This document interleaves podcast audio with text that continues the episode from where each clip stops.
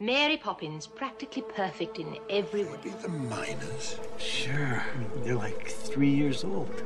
Miners, not miners. If you eliminate the impossible, whatever remains, however improbable, must be the truth. I don't, I don't want to kill you. What would I do without you? Every time someone says, I do not believe in fairies, somewhere there's a fairy that falls down dead. Women who aren't afraid to fight, to stand up for our dignity. Transference is inevitable, sir. Every human being has an impact. There are impact. no colored bathrooms in this building. And a simple string of pearls. Well, I don't own pearls. Lord knows you don't pay colors enough to afford pearls. There's one thing the history of evolution has taught us. It's that life will not be contained. Life finds a way. Words are, in my not so humble opinion, our most inexhaustible source of magic. Hello and welcome. This is Bite the Pen.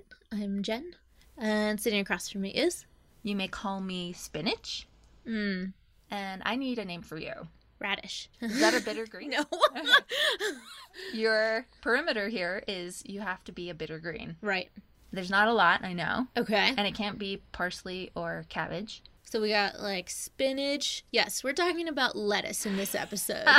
spinach, kale. Hey, That's you a bitter be green. I don't want to be kale. You don't want to be kale. chard. Uh, romaine. Is that a bitter green? Oh, Is that? I have no idea. yeah. And it sounds better. Uh, what else is bitter and green? Groucho from uh, the Muppets. I get it. Thank you. I was like, I've never heard of that. Bitter green. The Grinch. Bitter Grinch, green. bitter green, Eh? bitter Eh? green. I would like to be called the Grinch. I think that that resonates the most with me. Yeah, yeah. What do you eat the most of, though? Do you? I mean, do you eat a lot of spinach too? I do, but I, I like baby kale and arugula. Arugula. But is arugula a bitter green? I mean, it's green, but is it bitter? I think so. Like, what's the definition of a bitter green? I feel like anything that goes into a salad is a bitter green. so I could say radish then. You, I guess you could say radish. You could be radish. You want to be radish? It's not green though. It doesn't matter. It's all right. Red radish, you know, it's fine. I'm gonna be radish. Radish. So you're spinach, Spinach. radish. Radish. Okay. So should we start over? My name is Spinach. I feel Welcome to. so bad for the people that this is their first episode. They're like, "What the hell are they talking about?" They're looking at the label. It says, it says it's about storytelling. Speaking of which, do you want to introduce us to the material we'll be discussing today? Absolutely not. Okay, okay. Well, Because it was a I want people to make the connection. Oh, No. Okay, so we're talking about bitter grains because the subject of our podcast for today is about a girl named after a bitter green. wait, let me think of it. Arugula. How did you know? it's the famous arugula. Everyone's heard the tale.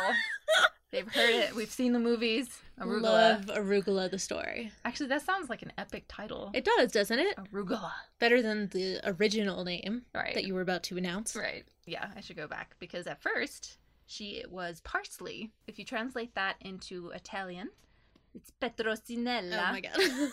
Can you can you hear the inflection? Please don't sue us for being racist. No, no, no. just- That's how they pronounce it. No, I know. they can't see the gesture you're making. Oh, sorry. Yes, parsley or petrosinella was her first name, hmm and then when we get into Germany, she is Rampion hmm or Rapunzel. Rapunzel. That's who we're talking about. Nice. It took us a while, but we got there, everybody. Oh, everybody needs to pick your favorite bitter green Oh to be God. called Cool. radish. You're into radish. I'm gonna remember that. I'm gonna call you that throughout the episode. Oh, okay. Okay, radish. What do you what do you think? I'm probably gonna pause every time and be like, "Who?" Well, well, spinach. Thank you. Let's just crack into it. Yes. Um, we have a couple sources that we're going off of, Three of which were written materials, Mhm. and one of which is a movie. which is also written, It is written, but right? it's a movie. There's no there's no equivalent on the screen for for the other materials, and it's the original Petrosinella.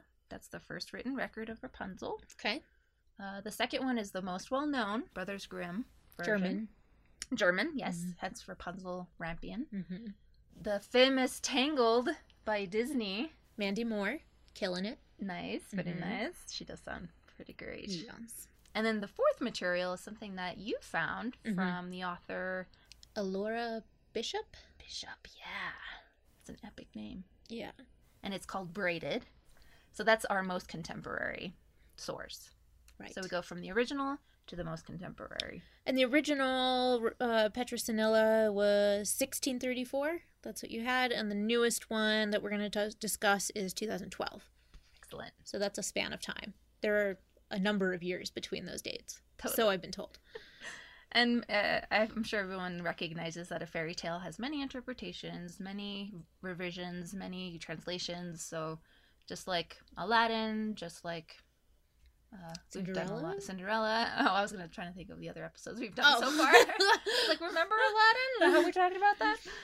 So yeah, but again, we're narrowing it down to four. Right, because I do want to mention you you found a book that had many versions in, from different countries and cultures. Yes. Which is really, I mean, it seems like a really interesting book, and I think it was free on Kindle Unlimited, right? Yes. So you just check that out if this is interesting to you. Maiden in the Tower. Maiden in the Tower. the theme. Everything is sort of related to the Rapunzel Maiden in a Tower Nice. trope or Which we'll talk about. Yes, yes, we will. Cool. It is fascinating. But before we do that, I I like to do this thing where I trace the history, especially if it's a fairy tale or a common story that we use in today's culture, because I'm always curious as to the source material and That's our job, right? Yeah. Our being you. But no, that is our job. Yeah. You don't need to explain it to people. You can just be like, okay, let's start with the history. Oh, you know, first time listeners. Oh my God. Like, uh, what do they do and why? They probably already left by this point if they don't like what we're doing. Okay. That's true. The theory behind Rapunzel, the source material, the legend, has a few versions here, but the most popular one and the most agreed upon is Saint Barbara. Never heard of her. I guess she's more popular in the Eastern Orthodox Church because she's canonized as a saint in that church. And in Catholicism, I don't know if I've ever heard of her. Like you mean Jewish or e- Eastern? Um, is that what you said? Uh, Eastern Orthodox Christian. What? Okay. Yeah, I don't know what that is. I don't know that much about it. Either. Okay. but apparently they acknowledge her as a saint. Okay. Um, cool. So the theory behind the legend of Saint Barbara comes from Italian who was living in the 1200s after Christ. Okay. A C E C E, whatever. it's either ACE or CE. Right. Either Yeah. one of those. Pick Pick a letter, any letter. letters. Meaning after Christ, this was happening. And at Rome in- at the time, they were slowly being converted into Christians, but a lot of the old fashioned Romans, especially the higher authorities and the ones with big reputations, were fighting it. It was against their law to be Christian, it was against the law to read the Bible. So at the time, Saint Barbara was the daughter of a Roman. Like he was he was a very highbrow Roman Okay.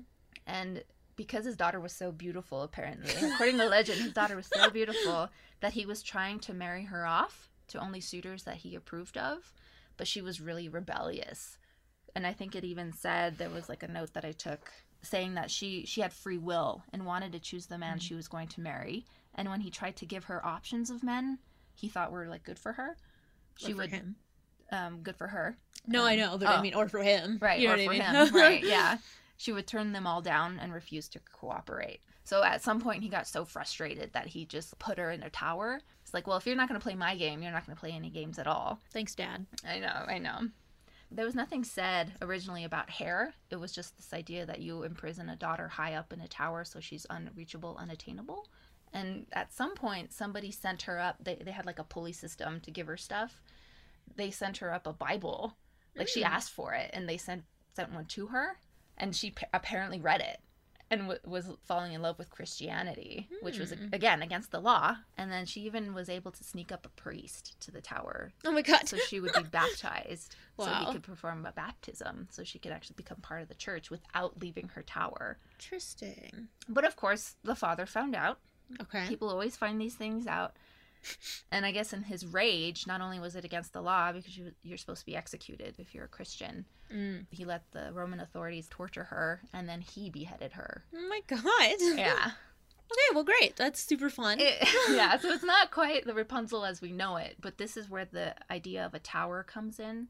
So she's secluded. I mean, she's still rebellious, which I think is the spirit of the story, is that she still does something about it. And then she's canonized as a saint because the theory is that after he beheaded her, lightning struck him down and killed him. Nice. And then she never refuted Christianity. She kept she was like a martyr. Mm. So that story was told and retold in Italy and hence Saint Barbara. Interesting. Especially since some of the, I mean, there even the element, and we'll get into it, but the element of being found out by the captor. You know, that's something that we see in Rapunzel because that's what moves the story forward, obviously. But Yeah. that's something that happens. It, it's really interesting that it's the it's a male character that puts her in a tower. I think that says a lot. That says Um, everything. yeah. I mean, the original story always being a father, right? And then at some point, because I think in society it was still respected that that's still like, oh well, that's fine. Like, of course, a father has authority to do that, or she should have listened to her father. I feel Mm. like that's still in our society. So how do you contradict that? You make it a mother instead, right? Interesting. That's not even the way I interpret it. I like that. Oh, that's how I interpreted it. Yeah. I guess I, I was just thinking, you know, it was during the Middle Ages, right, where they started really vilifying women. Right. Naming women as witches so that they could kill them. Right, right. um, especially rebellious women. So I think it's interesting, and I think it would say a lot if the Grimm brothers and uh, Petronilla, you know, the, the writers of those, changed it to be a female character. makes a lot of sense to me. Yeah. Because they want to make them evil and the males heroes because Right. they want us to fall in line and understand that we are enemies to each other because we're women. Right, You right. know? Yeah. Thanks, history. There's always some sort of parental figure hindering the woman's maturity Mm. is I think the common thread even through those culture tales that I was reading and Maiden Mhm. in a Tower it's always a parental figure doing it and then the long hair thing Mhm. which was actually earlier than Saint Barbara there's a Hmm. passage from the King of Kings where two star-crossed lovers met in a tower and the woman who had black hair apparently shiny black hair yes finally was long enough that she could actually lay the hair out the window to sig- Hmm. signal him that it was okay to come up and they Hmm. would meet in this tower Interesting. so that's where the long hair came from And the King of Kings being Elvis, right? absolutely i didn't even sorry king of kings was a persian manuscript Mm. from i think it was just 1000 ce Oh, well. it was just one you know just we remember those days but yeah Is that part of Christianity then? Or no? Is that something separate? I think that this was like a text that traced back some Persian kings, like Oh, their okay. their origin stories, Oh, interesting. and uh, one of them fell in love with a Black haired Rapunzel. exactly. Anyway, that eventually leads to Italy retelling the story so often orally that the first one to write it down is 1634 Basile, and the manuscript is Pentamerone, Hmm. which means tale of tales. It was Oh. an, another collection of fairy tales, Italian fairy tales. And then it jumps to France, Mm-hmm. 1698. Charlotte Rose de la Force. Force I'm not going to be able to say it. Charlotte Rose. I'm Okay, gonna call her Charlotte Rose. What a lovely name. I believe it's Spinach Rose. Spinach Rose. She also writes a collection of fairy tales for France. Oh. And but of course, I think they keep the name Parsley, but it's Little Parsley, Aw. which is person person Persinette Persinette ah, Okay. Persinette. Oh. And then from there, the Grimm brothers in Germany, 1812, retell the story as Rapunzel, changing it to a rampion. right. It is the food that she's named after. From parsley to rampion. Exactly. Okay. I wonder if that's like a regional thing.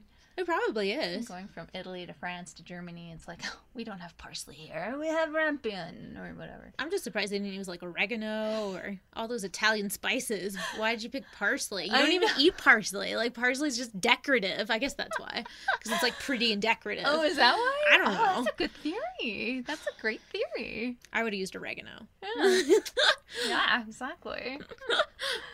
and then the Brothers Grimm republished it, 1857. Okay. And oh, they just for a while. They made yeah, it was it was a, quite a few years, yeah. Yeah. But it was still called Rapunzel. It was a lot of the same thing. They just updated some stuff. Mm. But in any case, the one 1857 was distributed the most. So I Mm. think that's the one most commonly used, at least in the United States. Everything is based off of that version. Gotcha. Um, like kids books and fairy tale like stories and like the fairy tale cartoons versions like those are all mainly the 57 Yes. okay Exactly. The most widely published. That's how we get to our contemporary Rapunzel. Nice. So, do you want to talk now about the materials? I think we're going to give quick summaries of the four sources so that we kind of get them straight before we start tearing into them. Exactly. Cool. And a lot of this will probably sound familiar to all of you because a lot of common elements are threaded throughout all of them. But, you know, some of these variations are important. Yeah. So the first one, Petrosinella, the original written record. We're also going to call this one Goldie. Goldie. They all get nicknames. Goldie. So a pregnant mother sees parsley in the ogress's garden, and in desperation, she steals it. She's, of course, found out, but to spare her life, the ogress says, Just give me your firstborn child, and you can have as much parsley as you like. And she agrees to it. And once the child is born, the mother calls her parsley after the food she keeps needing in her pregnancy. In Italian, it's Petrosinella, but we're going to call her Goldie. Goldie. So she Goldie is actually raised by her, her real mother until age seven, at which time the ogress, every time the girl is walking back and forth from school, apparently, she's she keeps telling her like remind your mother about her promise, and Goldie goes back and is like, "Hey, mom." This weird ogress keeps asking me to remind you about this. And apparently, the mother gets so frustrated that she's like, you know what, just go. Just go and tell her our promise is kept. So the, the next time Goldie's walking home and the ogre stops her, she's like, Mom says that we can do the we can do it. Let's do it. And she doesn't know what that is. Goldie doesn't know what that is. Thanks, Mom. so the ogress drags her quote unquote by her hair into a tower. Hence the beginning of imprisonment. So as she's reaching maturity, she only gets a one window tower. And apparently this is this is where also the hair comes in because her hair grows so long and she drapes it out the window that the sun always catches it. Mm-hmm. And then who's coming by except the one and only prince who can see the rays of sun from her hair. And they, it's described as trusses of the sun that mm. he can see. And he, quote unquote, falls desperately in love with such beauty. Uh, he then climbs the tower, and then she, quote unquote, decrees to receive him into favor. Just doesn't sound good. I know. It's, that's how it's written. I was like, all right. I will decree into your. Yeah. I mean, especially if you haven't really seen anybody in so long. It's, anyway, it's not like he's disrespectful because they actually spend quite a few days together. There's like a time lapse that happens where he's visiting her. They get to know each other, is what I'm saying. It's not just weird, you know. Okay. And during that time, a few things happen. The ogress finds out about the prince, but also Goldie overhears the ogress talking about how there's four gallnuts that are enchanted. And they're enchanted so that she can't escape the tower without having these four gallnuts in her hand. Or three gallnuts. Three? There's three. There's only three. The magic of three, right? Yes, the magic of three. So this is when things start to speed up a little bit. Goldie asks the prince to go find these nuts. And when he does, he brings them to her, and they both escape, actually using a rope. After all that, they just use a rope to get down. but the ogress, knowing that they're escaping, pursues them. It's like a chase. They give chase. And during this time, I don't even know how she knows how to do this, but Goldie like chucks the nuts down. And each nut, as she throws them down, turns into some sort of beast to try to stop the ogress. The first one is a bulldog, and apparently the ogress just gives it bread and he gets distracted. so one down. Mm-hmm. Goldie throws then the second nut, mm-hmm. which turns into a lion. It's a big jump from I'm a like, dog to a lion. Wow, yeah, really. and this part I don't get really either, but the ogress disguises herself as a donkey. She puts on the flesh of a donkey, it says. And apparently the lion is afraid of the donkey because that's all is needed for him to be like, all right, I'm not gonna mess with you. I'm gonna go away. You know? I'm like, really? You're a lion. that's a donkey. It was a different time, different world. time. They're in Italy. But Everybody's relaxed, maybe, drinking wine. Yeah, you know. yeah. but the third and final gallnut turns into a wolf. And apparently, wolves they really like donkeys. they really like eating donkeys. Predators. Oh, I thought lions would be too. They are. I, I kind of get the wolf thing though. I would be more afraid of a wolf attacking me than a lion. Interesting. In in a lot of circumstances, not all circumstances, but wolves are carnivorous. I mean, lions eat when they're hungry, right. but wolves are like messed up, which I love about them. Don't get me wrong, and they're huge. I never knew lions. I mean, um, wolves wolf. were so big. That's when we got to go to that, if you have a wolf sanctuary near you, go visit it because whoa. Sorry, continue. and I'm sure they were even bigger back then. I mean, there's Hell there's an evolution. There's a tracking of evolution how wolves are actually like getting smaller, like domestic dogs. Back then, they Mm. would have been huge. Oh my god. Hence the three little pigs and you know all those tales where the wolf is the bad guy. It makes sense. They always yeah, they always depict wolves like dogs though. So I just I never never saw them as like really truly frightening. Just sort of like, yeah, it's a wolf, you know, woo. but then I like saw one and I was like, oh, okay. Totally. It's totally terrifying. Yeah, yeah. Then it makes sense because the ogress still has the skin of the donkey on. She's not able to take it off quick enough. That the wolf just like devours her. Yeah. Like she doesn't even get a second, and that's it. There goes the ogress. Um, and then of course the couple is allowed to live happily ever after. Allowed. And she's it says she's received into the kingdom. Like Mm. everybody loves her. So it does seem pretty genuine as far as happily ever after goes. I mean, it seems like either way, it's happily ever after for her. Yeah. She gets a kingdom, she gets to be queen, she's out of the tower. She's like, fuck you, mom, because you just gave me up. And you know, this version, it never once does it say that the ogress is maternal in any way. She's Mm. more of a beast, really. She's a captor beast, not even a captor mother. Which is good. I mean, it's different. It is different, especially jumping from a father, from St. Barbara father, to a monster. Right. Makes more sense. Right. Even though she's a female monster. Interesting. Very interesting. Yeah. Cool. So would that's agree. Goldie. That's Goldie. Okay. Rosinella. Nice. So then we come to the famous Rapunzel, the Grimm's brothers version. And we're actually going to use both of them a little bit because I think Jen and I both, oh, excuse me, Radish and Spinach both agree that there are some interesting changes from the 1812 to the 1857. Yeah, not even comparing it to Goldie, just within the own the brothers version is a huge difference between the early and the later one. Agreed. And we name her Blondie. Blondie. Because she's, we hate to say dumb blonde, but that's kind of how it turns out to be, in our opinion. Is this little, like, element of ignorance that really shouldn't be there. So this is Blondie. So a pregnant mother, look how it always starts.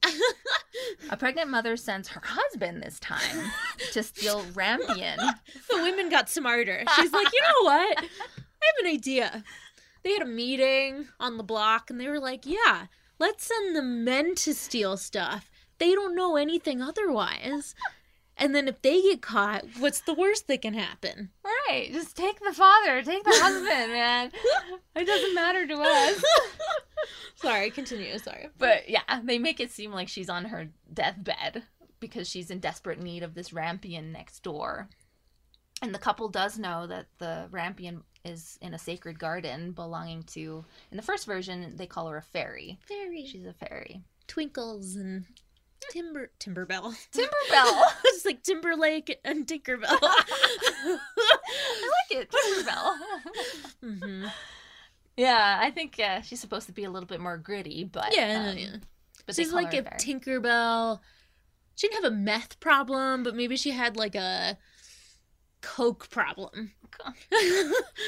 Just a little grittier, you know. And obviously, she can grow it herself in her sacred garden. so Totally. she's all set. so the husband steals the, and this time it's rampion. It's a cabbage rather than parsley, and he gets he gets to do it a few times before the fairy catches on because finally she does catch him. And it's the same deal. It's like, hey, I'll let you go with your life, and you can have as much rampion as you want, but you're gonna have to give me your child when it's born. And he agrees to it. And I'm sure the wife is fine too, because she's in desperate need of Rampion. Even more so than her own child. Yeah, really. The fairy actually does wait until I think this time she is 12 years old. Oh. She reaches maturity, Oh 12 years wow. old. I didn't remember that. Yeah, I thought, yeah, seven, compared to like seven years old and 12 years old. Or just being born. Or after just being born, yeah. Yeah. yeah. I feel like the fairy doesn't want to work that hard. I, You know? I don't blame her. They're like, yeah, you need a nurse. You need to get strong. I don't want to. I can't take care of a baby, Yeah. baby. Like, Where am I going to get milk from? A cow or something? It's not going to work. That's the hardest part. I don't want to do that. so they all somewhat reach maturity before they're Mm. dragged away into a tower. Maturity being uh, puberty. puberty. Yeah. Right. Excuse me. Not even maturity. Uh, yeah. Puberty. You're right. Meaning they could take care of themselves, Right. and this mother figure is not always needing to nurse them or. They're know. toilet trained. Exactly. They know how to like eat with a fork. Exactly. It's all good. That's a good theory. I'm like, mm, Yeah. yeah, there's a pattern here. So yeah, she's taken to a tower. She drapes her hair over the window. And in this version, Grimm is the first one to introduce that Rapunzel sings. That it's her Mm. voice that carries through the forest, and that's what the prince hears and falls in love with, quote unquote, falls in love with the sound of her voice. Which I kind of respect more than hair. I do too. Yeah. Okay. Exactly. So I did like that element. Yeah. Okay. Sorry. A young prince, hearing Rapunzel's song, falls in love with her, climbs the tower, and they, quote, live in joy and pleasure for a long time, unquote. But after long, this version, uh, Rapunzel becomes pregnant. And she doesn't know what's happening to her, so she accidentally lets it slip to the fairy that her clothes aren't fitting. Hence the dumb blonde. Hence, yes, Blondie. this carelessness. But in her defense, according to this version, the prince didn't really want to tell her what was happening to her. Like he knew, he knew she was pregnant Hmm. because he lives in the outside world. What the hell, man? I don't. Yeah, What was he gonna tell? What? What did he? Okay. I know, right? He's like, oh, you're fine. Really? Like what the hell? you got yourself into this mess, so you have to explain it to her. Really, really, and he doesn't. He doesn't. So weird. He must have known that something like that would happen. Then I think they they decide that they're gonna escape before that. But Mm, still, I would have told her what's happening so she could better hide it. You know. Yeah. Whatever. He doesn't. Okay. And she lets it slip that her clothes aren't fitting. Mhm. The fairy immediately gets so upset. You know, you betrayed me. Now both of you are going to suffer. The fairy cuts off her hair and banishes her into the wilderness. So this is the first time we see hair being cut off. Okay. And when the prince comes up, he's in such agony. She says you will never see her again. He's in such agony that he jumps from the window and upon falling into thorns, blinds himself. That's so comedic. That's what he gets for not telling her she's pregnant. Stupid ass. Just imagine, like, the field has no thorns except for one tiny little bush, and that's where he lands in his eyes. It's pretty. It's, it's amazing. and it's his like own agony. We'll God. talk about that later Yeah. too. But so he's he's made to wander the wilderness because he's unable to see. So I guess he can't find his kingdom. I don't know. But after a few years, he eventually hears Rapunzel's voice again and discovers that she and twins, she- actually gave birth to twins, are still in the wilderness. And she sees him, he sees her, they reunite, and Rapunzel is in such joy that one of the tears falling down her face reaches his eyes and heals his Vision. blindness. Yeah. So he hears her and she sees him. Yes. Okay. Yes. And same thing, they live happily ever after. They find their kingdom. He's still the prince, and Mm. she's welcomed as the princess into the hmm. kingdom with their twins. Your two babies. She's like, by the way, they're not yours. After all that. Um, so that's the Grimm. Cool. Uh, that's the Grimm 1812, I should say. Yeah, I was gonna say right. 1857, the dumb blonde is still there, Mhm. except she's even dumber in that she's when she's pulling up the fairy one day from the tower, and actually in this version they call her a sorceress. not a- Sorceress. sorceress. We went from fairy Tinkerbell to sorceress. That's like Maleficent. No, it's only a span of what, like 40 years? And then, yeah, sorceress becomes a thing. Yeah. And she, in this version, she admits that she wants to be more of a maternal figure for her, which sounds a little bit more messed up. What's the godmother? Fru? Frau. Frau? Frau? Frau. Frau. Oh no, that's not it.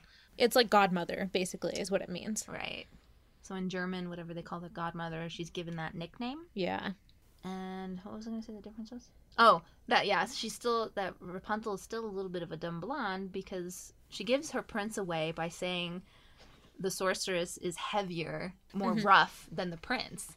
Like, hey, you're so much heavier than my love, or some, something really silly. So by the time she gets up there, she's like, you're what? so that breaks the secret. And the same things happen. She gets furious and, you know, you betrayed me. You will never see each other again. She cuts off her hair. Um, this time, the prince is still in agony. He still jumps out the window, except there's no mention of thorns. Breaking his fall, I guess, blinds him. So he's still blinded. He's still But he didn't fall into thorns in his eyes. So there's that.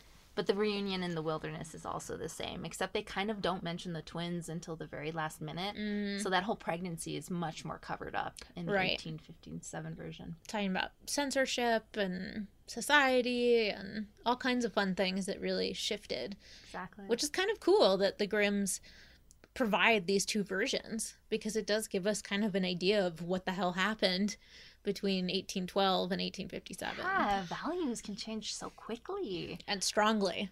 I mean, really, to go from fairy to sorceress is a hard turn. Yeah. Even just that alone. There's contempt there for women. Yeah. And then this whole secrecy behind pregnancy, how it's done and why. I mean, it's you're right. It's on so many levels. They're bashing the female, the feminine. Mm-hmm. It, all of them, right? The the crone, the mother, and the maiden. Yes. Cool. So those are our two more historical depictions sources. Sources, yeah. And then we have two more contemporary ones. So we have the Disney Tangled, which is what we'll be calling her, it Tangled. Mm-hmm. That was 2010. Mandy Moore was awesome in it, and I actually really like Donna Murphy. She played Mother Gothel. Yeah. She's really cool. It was written by Dan Fogelman he's done a lot of things Crazy Stupid Love, Bolt, Fred Claus, This Is Us, Cars, Guilt Trip. I mean, he's all over the place. He's a heterosexual white man. Big surprise. So he was just the writer, and then it, it was directed by two people Nathan Greno, who's a heterosexual white man, and Byron Howard, who's really interesting. He's white. It was an interesting piece of research to go into. He's a gay man, and he's white and he was born in Japan. But I couldn't find any information on his parents, so I don't really know what his deal is. But I'd be interested in finding out. Yeah. Maybe his um, parents like worked in Japan or something. Maybe, yeah. But I feel like that would be really hard to get citizenship if he was born in Japan. Like, did he stay there for? A... I'm just very confused. I don't know how that worked. And I also just want to say a little mini shout out to the casting director because I don't feel like they get enough credit. Without good casting, a film will not succeed. And that casting director was Jamie Roberts. So good job, Jamie. I don't know if you're male or female, but either way, gay or straight, white or purple, thank you. And I actually I thought something that was really interesting was that the movie was actually originally titled Rapunzel and they decided to change the title. Reportedly, it's because they wanted to make it gender neutral. Hey. Even though you know it's about a girl, they wanted the to market it as gender neutral. Right. Which I thought was cool. Yeah, and they do they do equalize the roles of the princess and the well, not a prince in this case, but the male co-star, the stand-in prince, right? You, the trope of the prince. Yeah, yeah, yeah. yeah. So good. They want both boys and girls to to watch the movie. Yeah, I like that. That's a great reason for it. Uh, yeah, I respect that more than just calling it Rapunzel and slapping the Disney logo on it. Yes, you know, exactly. It gives its its own world. Yeah. Which... And I like Tangled. It sounds adventurous. Yeah, exactly. Yes. That's a great movie. And they use her hair in the Tangled logo, which is also very iconic now, you know? It's very clever. If you haven't seen Tangled, go see it. I did not think I would like it, and I like fell in love with it. But so to talk about the basic premise of Tangled, I mean, we're seeing a lot of the same things, except in this one, of course, she is a princess. And her mother, the queen, is deathly ill, and the king sends his soldiers to find this like legendary flower um, that's supposed to contain healing magic that's going to help her survive and her child, yeah. right? And so she takes it. She's saved, basically. Her and her daughter's lives are saved thanks to this magical flower. But the problem is that the flower that they took was actually being used already. They actually like cut it, which I thought was really interesting. There's some like we'll talk about it. It was actually being used by the character Mother Gothel, who is our captor in this version. And she's like an ancient old woman, very like vile and horrible. And she uses it to regain her youth. Yeah. And so when they remove the flower, she's like, what the hell? Obviously, because that's what she relies on. And she goes in to find the child because the child has like this like glowing hair, which is the glowing flower was. And she decides she's just going to cut off a strand so that she can utilize it. And as soon as she cuts it, the hair turns to its regular color, which is brown, because her parents' color is brown. At that point, if I were king, I'd be like, have you been like seeing other people? I mean, you're the queen. You can do whatever you want. But why is your child blonde? Yeah, you're right. That was a bit of a detail, but like I get why they did it, but it's just like mm, okay. so it doesn't work obviously. So she decides the only way that she's going to be able to utilize the power of the flower is by taking the child. And so in this case, it's not even I mean it is kind of a trade and it has the same sort of connotation of stealing somebody else's thing except for the fact that the flower wasn't hers. It wasn't on her property. It was out in, in the wild you know? Right. it And- makes her more villainous In this case, she needs it to survive. She needs a child to survive, not just because she wants revenge of any sort or she wants to try being a mother or whatever. Yeah. She will die if she doesn't retain her youth. Right. And she'll die very quickly, she knows.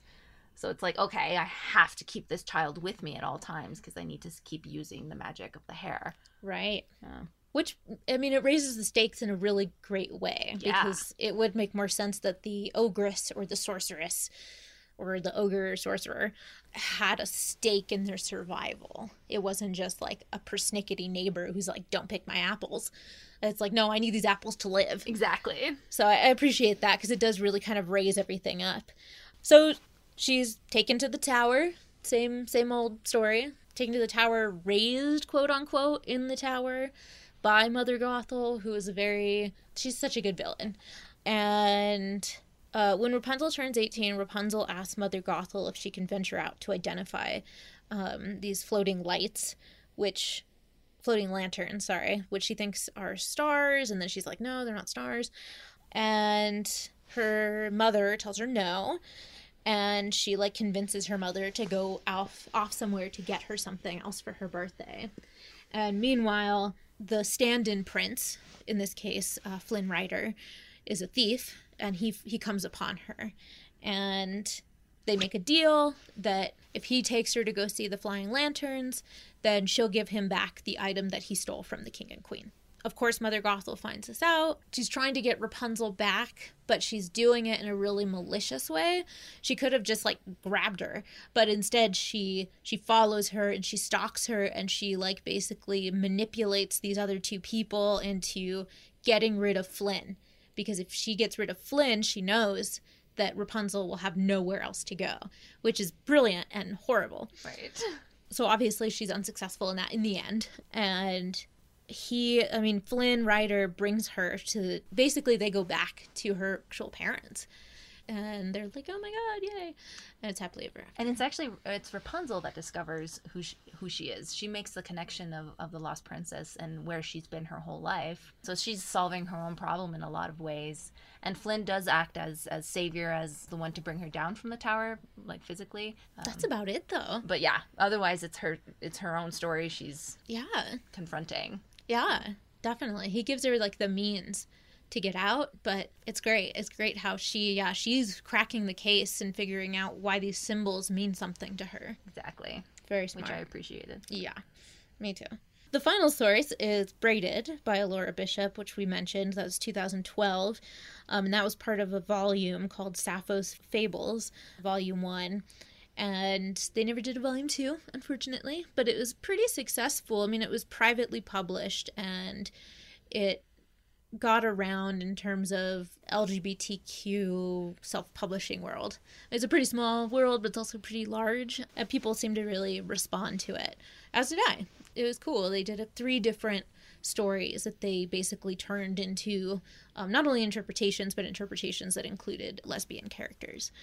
So this one's a little bit different. Every generation, a guardian is born with a tree tattoo that destines them to harness the spirit of a sacred wish giving tree. Already way different. Gray's mother wants to prevent her daughter from being stuck in the tree, so she cuts the destiny piece from her chest, which is a fun scene to read, by the way. and she puts it into this other girl who she's bartered for named Zelda. And as Zelda grows up, she's forced to basically attach herself to this tree, which is the stand in for a tower.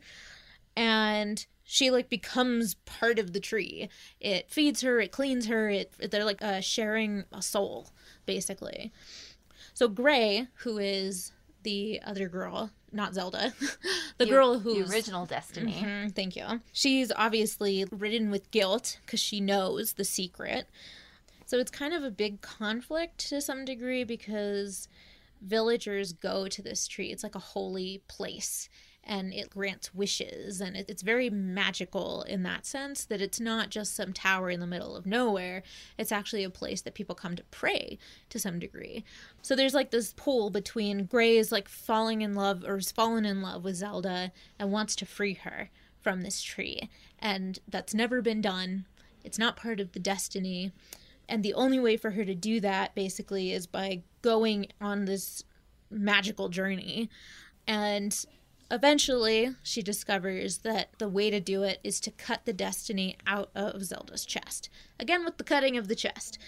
And she places that destiny at the foot of this tree in this magical realm. It's kind of like the upside down.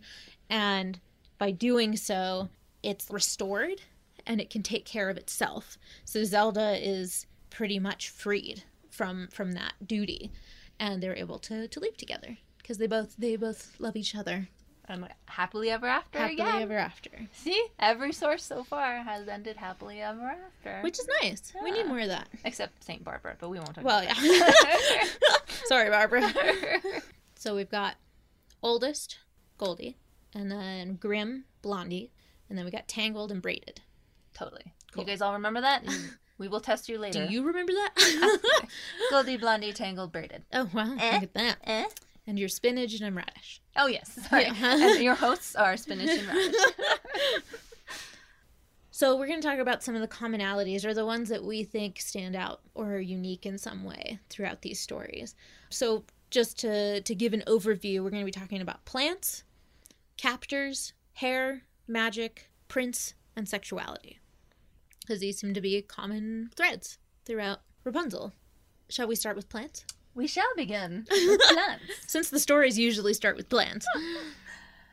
and in every story, it seems that the pregnant or expecting mother needs to consume this plant. Did you notice mm-hmm. that there's always some sort of craving?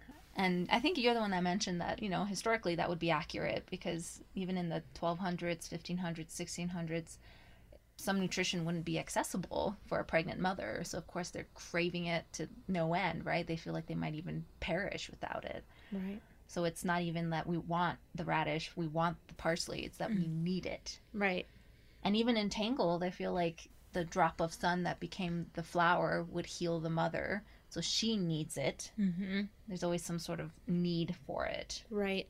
And then the fact that they consume it is always interesting too. Yes. Con- the consumption is more unique, maybe even than the plants themselves. Exactly. I think that's especially true in braided, right? Because by by consuming, there's a lot of really interesting imagery around the rampion in that story, both in the normal world and in the like flipped world, and it's one of the things that allows them to basically go into this like dream state, which is the conduit towards the magical realm. Right. So it's literally by them both consuming the same rampion. That's what makes it possible for her to be free, which is probably like highest stakes, I guess, for the plant. And in the universe of Braided, it's interesting. And I even wrote down that quote because this is a rule that magic cannot reach into dreams. Magic can dig deep into your thoughts and feelings, change them, warp them, but magic can never touch your dreams and Gray's mother, what what is she growing except rampion? Mm-hmm. And Gray has consumed it her whole life, and she's had these really intricate dreams. So when she figures it out, she gives it to Zelda because she knows that this right. is the exception. We can fix things in our dreams now. Yeah, I thought that was fascinating. Totally, that was fascinating. Totally. At least it makes it more interesting than uh, eating some parsley. Yeah. right. But I mean, I think it also says something that then the, the resulting child is empowered or imbued with a destiny based on that plant. Right. So it gives a very heavy sacredness towards the earth, towards something you grow, something yeah, um, something with life, such as a plant or a tree. Yeah. I mean, it's metaphorical, but it's also it's lovely. Hence us getting named after bitter greens. Yes. Thank you, spinach. Thank you, radish. I'm glad you agree um, with that, radish. And what do you think about the only magical element in Tangled was this drop of sun that became a healing flower? Yeah, all of the quote magic in in the story is all connected to following that. So it goes from the drop to the flower to her hair. Right. And everything, like I said, all the magic is contained within wherever that is, which is her hair. Exactly. Exactly. And literally, it, mimics the source plant because she now has that magic. Right. It's not just a name; it's the magic itself. And it's it's a healing. Whereas, uh, you know, Mother Gothel uses it for youth, and it is used for youth. It's also it's making something backwards. Ah. Whether it's age or a, a wound, right? It's returning it to a healthier version of it. Yeah. I guess on a DNA scale, you can kind of envision each atom turning back time and saying, like, ah, I'm going back to my original state and fixing myself. Is and- that how your atoms sound? Mine are all British. Oh, are they? Ew, bugger. Your atoms sound sound British. And then, uh, what about the concept of a sacred garden? Mm. Something that's being protected, usually by a crone figure, would be the one to grow a sacred garden. And when that's violated, she can give out punishment. Right. Even though in Gothel's version, Mother Gothel, it's it's that she just happened to be keeping it to herself in its natural state. You know, she- Right. She would protect it. Which is also kind of sweet. I mean, she's using it for bad reasons, but there is this concept that she does not rip it from the earth. That's true. She goes to it, which is a kind of kindness to some degree. Yeah. That she's not violating the earth. It, it's the king and the king's men that do that by cutting it. That's true. Because I mean, the the thing that came up for me when I was looking at the the magical flower was Black Panther. It's a very similar sort of lotus looking flower with magical powers that allows you to be in a different state of some kind. Yeah. I just thought it was an interesting comparison that there's these magical flowers. I don't know. I mean, I guess that there's some other stories where it seems like that's like a theme to some degree. I think of Wizard of Oz with the poppies, but poppies actually do make you sleep, so it's not really magical. That's what I was just thinking. I'm like, it's it feels magical to us because it's true. I mean, Mhm. because historically plants do that to us, and society, yeah, can be afraid of it. Therefore, we don't think about it, or we misuse it and we think it kills everybody. And so there's all these negative connotations to it. Mm. But that doesn't mean historically plants don't do things like this. They do heal. In today's society, that's mushrooms. Right. That w- we would be having a conversation about mushroom. Right. It makes total sense to me. Yeah. And it feels fairy esque. That early Grimm version makes sense to me that that's connected in some way to fairies. Right? More so than than an ogress, for instance. Exactly. And then by the time we get to the the fantasy braided, things like that are very normal. Like yeah, witches exist. They have their gardens. Everything like that is is accepted, which I like. Hence the contemporary version of Rapunzel where it's all like, yeah, of course there's magic. Of course the witch keeps a garden. She makes potions for us. We we need that and it's all embraced very well. I do appreciate that about that version. Totally. Because it's it's like you said, it's part of society. It's like if we weren't introduced the way we were introduced to Harry Potter, where it was like this big grand thing. It would be more like, you know, treating it like the office, except that it's magical. Yeah. Like it's you people know it. It's you you're used to it. Right. Which is kind of unique in some stories. Like you could try to capitalize on that magical element, but it didn't feel like that's what she did. No. She just made it a part of their society, which is kind of cool. Can we talk a little bit? We can jump around, right? About Mother, the Mother characters? Yeah, that's next on the list. The Yeah. captor, mother. Captor. Let's do it. This is the most interesting in Yes. my mind. Oh my god. I mean, anybody that knows me knows that I love ice queens. So for me, this is and villain villains of all kinds. I mean, a, a good story, in my opinion, has an equally good hero and villain. Yes, exactly. Well, yeah, the shadow, the light, right? Yeah. It's got to be equal, yin yang, or Yeah. else it's not compelling. Right. And with yin yang, you know, there's light and darkness in both sides. Yeah, exactly. anyway, so the captor. We have the ogress, Mother Gothel, Mother Bone, and Braid. Braided. Mm-hmm. And she's called fairy or sorcerer in the Grimm's version. Mm-hmm. So we can see that early on, it, it again those rules of the villainous crone, usually non-fertile and somewhat magic, or, or has the potential to use magic. Right. Those are always common elements. And I, f- I feel like you're right. The it tells a lot about the society on how she develops. For example, the ogress being the first in this monster that it doesn't almost doesn't matter that she's male or female because she's she's a monster. You know, Right. there is no maternal there. And then slowly, as it travels, even in France version, I think she was becoming more of mother than anything else Mhm. because she, in the France version, Charlotte Rose, Mm-hmm. I think there was some embellishment that the mother took care of her with riches. Like she gave her Mm. things. She like spoiled her. Ooh. I know that was kind of weird. Interesting. It was that detail. But by the time it gets to Grimm, she's godmother, sorcerer. Right. So maybe powerful, scary, but more maternal. Which is arguably worse. Hey, that's more manipulative, isn't Exactly. it? Exactly. It's scarier and it talks more about the triple goddess mm. concept. Like how do we treat each other as triple goddesses and and then Mother Gothel. And Mother Gothel is just she blows all the other mothers out of the water. yeah. I mean, Disney she- did research. Yeah, she is very scary, very manipulative. We can can I talk about Stockholm syndrome? Yeah, I feel like this is a good time for that. Stockholm syndrome. Are you ready to learn, everybody? Most people know about or have heard it before. It's not actually in the DSM 5, just FYI, but it's something that people tend to use. It's weird because a lot of psychological issues are not actually well documented or well understood in the public. But Stockholm syndrome, I think, is fascinating for people, and that's why I think people know it better than they do other things. So it's a condition um, in which hostages develop a psychological alliance with their captors during captivity, and it's usually as a coping mechanism, a survival strategy.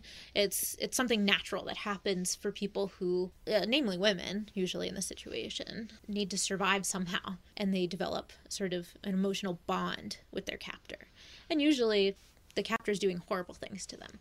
So it's a very twisted coping mecha- mechanism but it allows people to survive in these situations. So there's four conditions that have to be met to be called stockholm syndrome in in general terms because again it's not in the dsm-5 one victims feel a perceived threat to their survival at the hands of their captor. I feel that mother gothel does that amazingly. Her song about mother knows best is that. It's her telling her all the horrible things that could happen they will die if they go out, you know, and you don't have to go out because mother knows best. Like, come into my arms. Like, I got you, girl, you know? She's always like touching her too. You notice? Yeah. Like, she's either like messing with her hair, or she's like, "This, is, you know, th- you're mine." There's always that mentality of "you're mine." Remember? Right. Which, if she were the ogress, it would be less scary to me. The ogress is like a beast. So it's like, sure, you're just, you're a beast. But this is like, this is more Psychological Yeah, yeah, it's more twisted. The second is that victims perceive small kindnesses coming from their captors, such as receiving food or not getting hurt. Mother Gothel brings her things. She brings her paints. She lets her do a lot of things. She she praises her for the most part. Yeah. She's pretty kind to her, considering the fact that she's horribly manipulating her. And so vain, and she never compliments Rapunzel. It's always complimenting herself. Yeah, know? yeah. But it's not, I mean, yeah, it's true. She doesn't necessarily, but she doesn't like tell Rapunzel she's wrong or bad No, yeah, that's true. until she brings up wanting to leave, obviously. Right. Right. Interesting. Third, victims are isolated from perspectives other than those of their captors. That's pretty obvious. She has not talked to anyone except for a chameleon and Mother Gothel. Um, and to get to the tower in Tangled, you have to go through a cave. So it's like not only do you have to like find this in the middle of the woods, but you have to go through a cave to find the tower. Right. So good luck with that in the like whatever year it's supposed to be. and then four, victims feel they can't escape from their situation. Up until the point when Flynn Rider gets there, she has really no means. She could get down from the tower, I suppose, but she would have no idea what to do. She needs a guide. And, and she has been taught by Mother Gothel that the world is full of men with sharp teeth and like all these horrible things that could kill her at any minute. So I would argue that that's pretty accurate. Definitely Stockholm syndrome.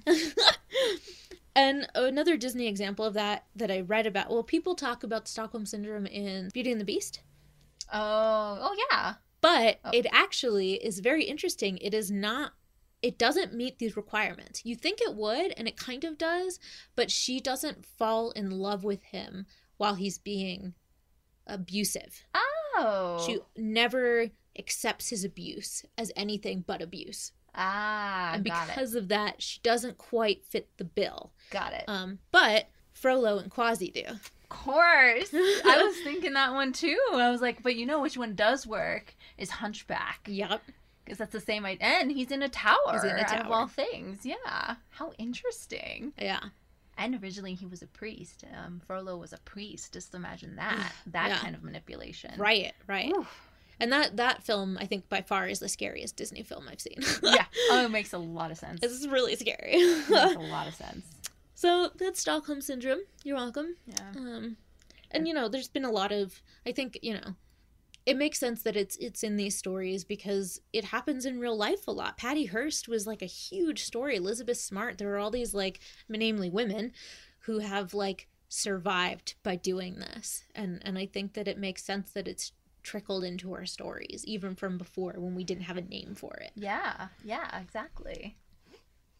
And I feel like this sort of replaces the fact that Mother Gothel doesn't have magic. Like this is her magic. This is how she keeps control is by manipulation. Terrifying. Yeah, which, Much uh, scarier. It is much scarier. I would be like, I mean, a sorceress, sure, any day. Yeah. But a mother who's not a mother, Yeah. ooh, you know. Yeah.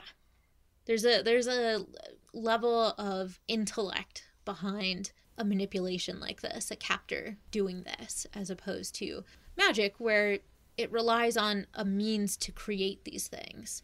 And that usually means that there's a way to stop them because it's a physical thing that you can change. Right, right. Manipulation isn't. Yeah. And I do I do remember reading di- on Disney's notes behind Mother Gothel is that they couldn't make her too too terrible because then uh, Rapunzel would be shut down. She wouldn't even be able to leave. Right. So it's it's always just on that brink of I don't like not trauma. Well, I guess trauma. I don't know what to call it. Where Rapunzel can still feel like she's able to explore, to go on an adventure because she has some uh, some confidence. She has Mhm. some confidence left despite Mother Gothel. Yeah. So I, I, I liked reading that. I was like, yeah, that would make sense. You couldn't have her go all the way. Absolutely. As villain. Maybe until the end. She even says, fine, I'll be the villain. Yeah, I know. Oh got such a good line. That's very true. It's very true because that would be suffocation to some degree. Right. She wouldn't even be singing. Right, yeah. she would be a shell of a person. She's like moderately happy most of the time. Yeah, Yeah. yeah. And then last but not least, but the real birth mother in Braided, they combine, I think they combine this idea of Mother Gothel and the pregnant mother at the beginning. Totally. And they make her one. She is very contemporary. Yeah. And actually, I liked all the times that Gray and Braided. Uh, she keeps saying that I, you know, despite these horrible things that my mom has done, like changing destiny, changing my destiny and putting it into somebody else, that I, I still love her. I don't hate my mother. She says, I don't hate my mother. It's in there like four times. I, I don't hate my mother. By the end, you're like, hmm, does she? Does she hate her mother? I'm not sure. It's a really interesting tactic. Yeah. Because it, it really, she's trying to convince herself that she doesn't hate her. Oh And then in the end, she doesn't. No, yeah. She really doesn't seem to. I think she believes that. She's just really bitter about it, I think. Yeah. And I even wrote down the quote because I love this quote. Um, the evolution of Mother Gothel comes to this point where, and Braided, she describes her as My mother is not a wicked witch. She's only a mother, and a mother does for her child what she must. Still, Gray says, her plan was wicked enough, and the fate could only be fully removed from me if it was sown into another person. So she's defending her. She's saying, Yeah. well, no, she's being a mother, is what she's being. She's not being a witch, and she's not being evil. What a concept that this mother is a person. Right. You know, like she's multifaceted. She can make mistakes. She, she can do it for the right reasons. It's redemptive to some degree, depending on how what you do with it. Right. Right. It's a very nuanced answer, but it, it, it does it really well. And I feel like even after this year, after this generation, that'll happen more and more with the story of Rapunzel, is the mother becoming more dynamic. Because you're right, this triple goddess is now being enlightened by everyone. I mean, everyone's getting it. They're finally understanding that there's complexities here and it's not something to be feared, revered. They're not judging a maiden by her beauty, the Right. matron by her fertility, Right. the crone by her non-fertility. Uh, yeah, know, it's right. not about that anymore. It's not Mhm. about if you have a child or not. It's everything else. It's this capability, intelligence, and yeah, if you are a mother, you do sacrifices. Like that's a thing, and Right. that's a not only powerful thing, but that's a complex thing. Right. So maybe eventually we'll even get further in that realm of I have hope.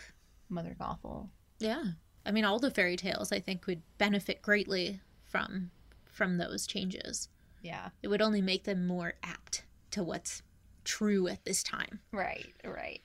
And then what about the original concept that the captor was a father?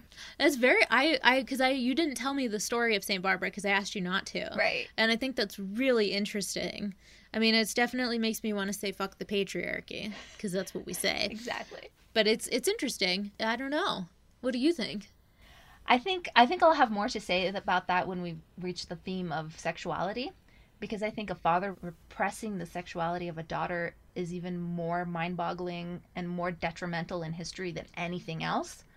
You can say a mother, yeah, but in my mind a mother understands you know she's protecting her for a different reason you don't have to have a child right now maybe that's why she puts her in a tower mm. like you don't need a prince i'll try to convince you that you don't need a prince right whereas a father putting a daughter up in a tower mm-hmm. it's saying no your sexuality does not belong to you it belongs to me i get to decide and if you betray or fight me on that then you're going to just stay up there that's in, what that says to me mm-hmm in the phallic symbol. In the phallic symbol, the tower is a phallic symbol. It's mm-hmm. a paradox. Like you're you're making it. Ha- it's like the you know all of those Greek prophecies that always go wrong.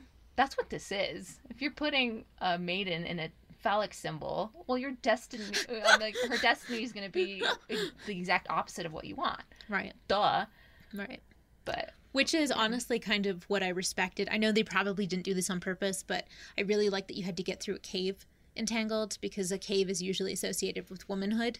Hey. And a tower is more associated with with a phallic symbol. Yeah. There's just something about that where I was like, that's kind of cool. Like I like that there's a passage away from this like ginormous penis through the like womb and out into the real world. You yeah, know what I mean? Agreed. Agreed. It's an interesting message, imagery. Yeah. All of it. Yeah. yeah. Metaphor. Agreed. Yeah. And I my question is, well, what does that say about women reaching maturity all over the world? That mm. every culture has some sort of version of this. We fear that the most is the person who can give life. Mm. Of course, you're going to want to restrain that, define that, not talk about it, control it. And in history, it reaps disaster, obviously. In all these tales, it's reaping disaster of some sort even though they all live happily ever after. I, and of course, the fact that, you know, if we don't talk about it or hiding a woman's sexuality, it just perpetuates the patriarchy. Totally. Right? The less we talk about it, well, the more power the, the men will always have. Yeah. Unless we say it's okay to be the maiden, it's okay to be the matron, it's, it's definitely okay to be the crone. Yeah. and no, you will not be cast aside because of your ability to have children. I mean, stupidest thing I've ever change. heard. Yeah. right, right because men have the same issue but right. we don't base their their existence on the number of sperm they have. Exactly. Exactly. What, Doesn't... what is up with that? And it's terrible this this idea that in the original saint barbara story is you couldn't decide who you loved. They have no choice in that because it's not about that. It's about your breeding and it's about your honor and it's about how you look to other people so the daughter's just she's an object basically. In society that was her job was to just do as she was told because we need to keep we need to keep our names. We need to keep our status. When I have a son, well that's different, but the daughter, you're useless to me. I think that that's the most interesting part about the St. Barbara story because it's obviously the story is about overcoming odds to be a Christian, right? It's very, uh, what do you call that? Like when you see m- movies that really celebrate the military. Do you know what I mean? Uh, yeah, it's the propaganda. Propaganda. Thank you. like the Bar- St. Barbara story has a lot of propaganda in it, um, and it's very much tailored to, hey, we know it's rough, but you should definitely become a Christian and that's fine. That's fine. You can recognize that and still look at it as a story, of course. Right. I think it's what's different about it is that it's a female character we're fa- we're we're looking at. Exactly. The father is sort of overshadowed by her love of Christianity, which is cool. I'm just surprised, I guess, that that's the sort of propaganda that the Christians wanted to use because it's not like they're totally non-sexist. You know what I mean? There's still these like big gaps between you're male, you get to do this. You're female, you can do one of these three things, you know? For sure. I think the emphasis comes when you consider what time period it was. and the fact that Christianity was the rebellious thing to do. That's what I especially for mean. a young person. Yeah. But you're right. Once she was Christian, it's like, well, yeah. I mean, you will now face other sexism, but at least you get to you get to be empowered by this for now. That's what I mean, though. Like, I, I'm just really surprised that that's the route they took because they could have made it a lot easier on themselves. They didn't need to give a female who has no power anyway any sort of power. So I just thought it was really interesting, I guess, that that was the dynamic. That it's the patriarchy or the, the male, the patriarchy in term of, uh, of her household that is the one that's trying to shame her I guess it goes into piousness and other things, but it just it was really surprising. Yeah. I found it really surprising Yeah. because these other stories they're more transparent. Exactly. You know exactly what they're saying, Right, Um, right. Especially in the Grimm version, where you get to. There's a great source online where you can read the original, the 19. I mean the 1812. 1812 and you can read on the other side the 57 version and it's really interesting to read line by line what's changed and what hasn't Right. Exactly. and you know the idea of sexuality even being known or talked about in terms of women uh, is completely erased in- Right. in, the second one we we go from her accidentally revealing that a prince has been visiting her to the very end where she magically has twins Right, right. You just hide the pregnancy altogether because, of course, in Christianity, 1857, that would have been like a hardcore no-no. It was like, no, you do not copulate before you're married. Right. And they weren't married yet. They were just visiting with each other. that's what we call it nowadays too visiting Visiting. netflix and chill visiting. yeah But yeah, that's true. So you change it even within 40 years, saying like, oh no, maybe that that little detail is not important. Let's just like bypass that one.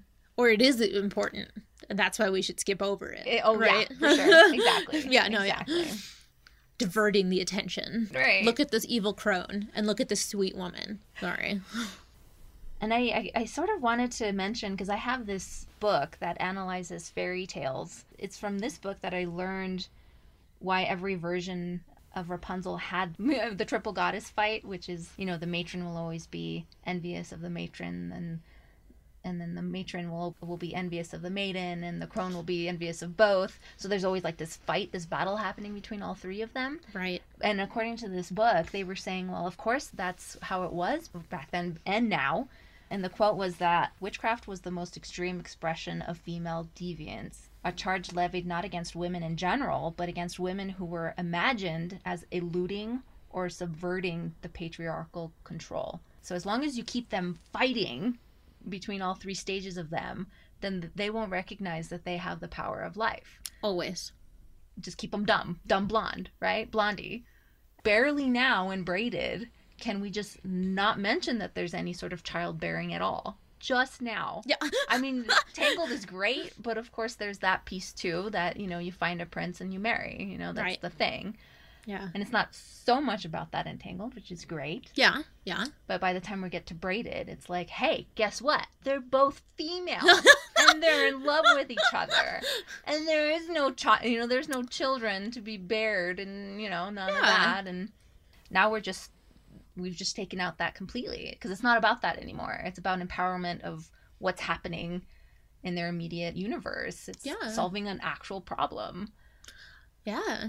I think in an ideal world, Tangled would have done that because it, it would be nice to see a straight female choose not to have children because I think that's more underrepresented than lesbians not having children. Right. Because lesbians like having children. Right, right. like people, you know what I mean? Like I don't want there to be I don't want it to be associated because of their sexuality that there aren't children Right. because they can still have children. Um, there are many ways to still obtain children in a legal way. That sounded wrong. obtain them. You know, just do a Mother Gothel and steal it from the, tr- the crib. It's all good. But I I agree. I mean, it's either focus on it and and make her show that Rapunzel is aware of her sexuality and accepts herself, pregnant or not pregnant, married or not married, or take it out. Take it out. Make it not something that's part of the story. The like you said, it's about her empowerment, her learning how to live outside of what people want her to do. Exactly. Yeah. Exactly. But it makes sense for now that we're studying this via the lens of reaching sexual maturity. Totally. That's why all the cultures had this story. And luckily, they all ended in a way that said, like, well, you see what happens when you do try to repress it. Mhm. Hence the happily ever after, which I do appreciate Yes. in every in every version. It's like, well, it worked out well because she came down from the tower. Right. She didn't die up there. Right. And she, not specifically, she, she isn't specifically kicked out either. Ah, right. I mean, in the Grimm version, it doesn't really say either way, and she does banish her to the wilderness, but it doesn't really include how that happened. And I feel like that's important. Right. Because with the prince, they're like, ah, she threw him out the window. You know what I mean? But Right. like, they don't really say their way with her. Right. Okay, let's talk about the prince. The prince. The quote prince, right? This is the prince trope. That's right. The prince trope. Oh my god, I'm just losing it. I'm just hearing like Rapunzel, Rapunzel, Oh let's down your hair. Why You know, does like the prince sound like an he old tries- witch? He's trying to sound like Oh, her, remember? yeah. And he's like Rapunzel, Right. Rapunzel. That's not even in any of these sources, by the way. That's from Timeless Tales. Timeless Tales. Yeah. We watched a few other things to see if we could bring them into the discussion. Once Upon a Time um, had an episode, and and we were able to track down Timeless Tales with Olivia Newton John, which you used to watch as a kid. I watched them all. All of Yeah. the Hallmark produced Timeless Tales. That's where that, that's where I got my fairy tale concepts from. Is Yeah. from those Old school, 90s, you know. with So- like pop songs. Sorry. Yeah, totally. I mean, that's that's definitely uh, a fun version to watch. It's on YouTube. It's kind of hard to find, but it's there. So yes, the prince always, uh, in most early versions, always the son of a king. Mm. How convenient, right? and he seems to have a interesting evolution as well. Right, falling in love with the look of Rapunzel first is falling in lust, I should say. Yes, which we're gonna do an episode on. Yes. Falling in lust versus falling in love. D- different things. Yeah. Yeah. Totally different things. but uh, yeah, Petrosinella, he uh, he just sees her beauty, and actually, there's more respect, I think, even in Petrosinella because he aids her. Yeah. Like, she's doing a lot of the work, and he's aiding her. Yeah. versus like taking her or telling her what to do. That, Totally. that's nice. Again, he's like a means. He's a vehicle Yeah. for her to do what she needs to do, Exactly. which is great. and there's no sign of a violation. There's no Right. or there's no child. Yeah. Um, by the end. There's no like, yeah, sexual encounter, and he doesn't ever do anything to her like we see in Tangled. Exactly. Yeah. Exactly. Any other comments, Radish, about that prince? About that prince, Basic prince. basic Yeah. prince, you basic. You ba- you basic prince. but yeah, by the time we get to Grimm, right? Mhm. It's a little grimmer. Sorry. She thinks she's funny. I'm just kidding. I'm just getting nostalgic. Nostalgic. Lethargic? Oh my god. Lethargic. Lethargic. Lethargic. Oh my god. yeah, he he tends to push himself on her a little bit more. He's like, hey babe, it's going. Right, right. It's more like, yeah, icky guy hitting on a girl. Exactly. That's kind of what we saw in the Once Upon a Time episode to some degree too with Hook. Yeah, it's very yeah. That's more violating and Mm-hmm. taking advantage of, Right. Powering over all of those verbs Right. apply for this version. In Grimm's, at least, he falls in love with the song first, with the voice. Which is something. Still kind of vain. I've heard music I love and I quote fall in love with them, but I'm not like, oh, we need to get married. Right. You know, like it- it's just like I love you from a distance. right, right. And then he becomes somewhat stupid in this version, right? He just like jumps off. I mean, I mean, who does? You know, he's in agony and he jumps out of the window. He's an idiot. Uh, yeah, what a strange detail. To... And he doesn't tell her she's pregnant, right? And that, yeah, the fact the fact that he won't even talk to her about what's going on with her is terrible. So he's dumb, ignorant, and selfish, and Like a prince. like a prince. and then by the time we get to Flynn Rider, there is a reversal. Should we talk about that? Yes, I love Flynn Rider. Yeah.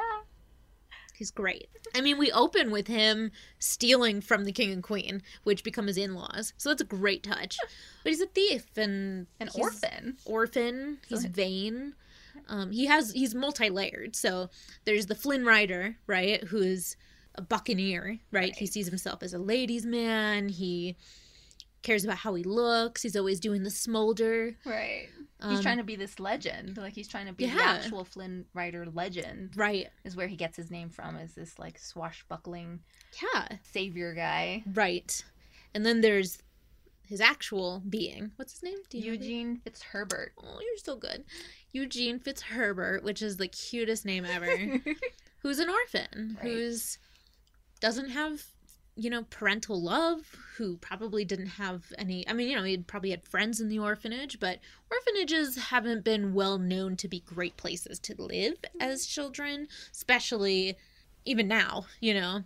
I mean, it's it's a kind of a sad story, and he says it. He's like, "Well, that's my sad story," and he like makes jokes about it, which I get, but it, it does humanize him. It makes the prince trope into a unique character, Exactly.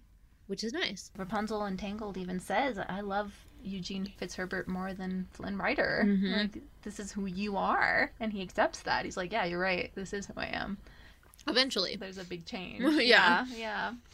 Because at first he's like, "I think you're the only one," Oh, right. you That's know, right. meaning he doesn't even like himself. Exactly. And it takes her showing him why. Mhm. Which is beautiful. I feel like that's sort of a role reversal in itself. Exactly. Mhm. Economically, they're reversed. Uh, Mhm. socially, they're reversed. Mhm. Psychologically, like all of these reversals where he's the one needing saving, even though he he like physically helps her as well. But you know, Totally. But I feel like it's more of a partnership in that way that they're helping each other. yeah, Otherwise, it feels like a weird power dynamic. exactly. You would think he would be on top of things and see through things because he's from the real world. But she's the one that's always calling out his bullshit. Right. Like whenever he tries to give the smolder to her, she's like, "Okay." and like, what are you trying to tell me? He's like, "It usually works, you know." Yeah, yeah, that's a good point. So she kind of has this upper hand on him, and even though she's quote innocent, right, because she's been locked away, I like that it's not tied to her sexuality too. Sorry, now I'm talking about No, this is good to say. this is absolutely great to say. They purposely don't use that as her innocence. It's, Mhm. She's innocent as in that she hasn't explored the world yet. It has nothing to do with sexuality Right. at this point. And the fact that she can fight, like she's read books, she's trained, she knows her hair better than anything, so she knows what it can do. And she paints. I mean, she's well read. yeah, Like it's kind of a ideal. We were talking about this earlier that what would it be like to live in a tower like that, and we determined that you would love it. I would really like that actually. Yeah. You can choose who comes to visit you. You can read all day, study what you want to study, not have to deal with the world. Like it's not bad. I was It's gonna not say a bad that choice. Perfect. that sounds great. The only difference is not having a choice to leave. Right. That's know. the part where I'm like, mm, no. But otherwise, I was gonna say the way she grew up in that tower seems pretty awesome. Yeah. Yeah. But I mean, that's because I've already lived in the world, and it would be my decision to to isolate myself now. That it's sort of like calling back to the Petrosinella Goldie, who oh no, she was seven. It was Grimm. It was twelve, right? Yes. Yeah. Like that age, that gives her an opportunity to remember Ah. what life was like before she was captured. Right. Hair. Uh it's everywhere. It is everywhere. There you go again with all your hair. Hair. There's the blondie. There's the redhead. hmm hmm I don't know what, the, what do they call black hair. Uh, I don't know. I guess black, hair. I'm sorry, black-haired people. What would you prefer it to be called? Raven hair or Raven hair. stallion hair? I like it. And then don't forget our brunettes Yes, Don't forget brunettes. brunettes. Every shade of brunette. and every shade of colored dye. Okay. Anyway, anyway, she's, she's mostly blonde. Is, what we're trying to say. Rapunzel she's always blonde. is always blonde. You're Yeah. right. You're right. I, I don't want to be right. That's just surprise. I mean, except for Barbara, right? Right. Well, actually, we don't even know. Uh, like I Oh. said, Barbara Barbara's hair was never a thing. Oh yeah. It was the King of Kings that became the legendary source of the Oh. long hair, and she had black hair. She had black hair. But I think you know by the time you get to the first written rec- record of it, there's something about golden hair reflecting from the sun. There's a Mhm. connection there, and it tends to be blonde when that reflection is the most prevalent. Um, even though I guess redheads maybe more so. I was just gonna say, like we we talked about this. Even though, like, if you wanted the brightest hair, that would be red. Red reflects light the most. Interesting, even more than blonde. Yeah, absolutely. Hmm. It would be literally shinier. Wow. Yeah. Oh, well, then there was the theory that blonde was more correlated with innocence. Right, which is the most realistic version. Right. Because red hair is not connected to innocence. say, especially during that time, it's like that's oh my, that's witches. yeah, She really. can't have red hair. Yeah, But blonde is very acceptable for the innocent. it is. Okay. Goes hand in hand with innocence, which is weird, but whatever. And it doesn't help that we perpetuate that by calling them dumb blondes. I'm sorry. Well, I mean, I feel like it goes back and forth. I mean, it's not like people were gravitated towards Marilyn Monroe because she was blonde. People were attracted to her, and then on top of it, she was the blonde girl. You know what I mean? Ah. Like, I don't necessarily think that it, it was just one direction. I don't think she was like, I'm gonna make myself blonde. Maybe she did, but it just didn't. It didn't seem like that. Yeah, agreed. Agreed. Blondes have more fun. Like, there's just. I mean, I I am the same way. I like blondes. I mean, I don't not like anyone, I guess. But, you have to like blonde. but I mean, I do. You Yeah, know, yeah. I, I don't. It's so ingrained in our culture. You know that's true because if I think of all the the male heroes that I grew up with, I feel like I am attracted to the blonde hero. Mm-hmm. Sometimes even more so than the the black or the brown ones. Color, hair color. Uh, hair color. Gosh, so Don't take this out of context, okay? So sorry. the the men with blonde hair tended to be More the appealing. most used and the most appealing. Yeah. It's ingrained. We were talking about intergenerational trauma. I think there's intergenerational education or, or whatever you want to call it, knowledge that we need to fight against and be like, oh, where is this coming from? Exactly. Yeah. Exactly. We need to confront it now. Yeah. And change the way we think about it.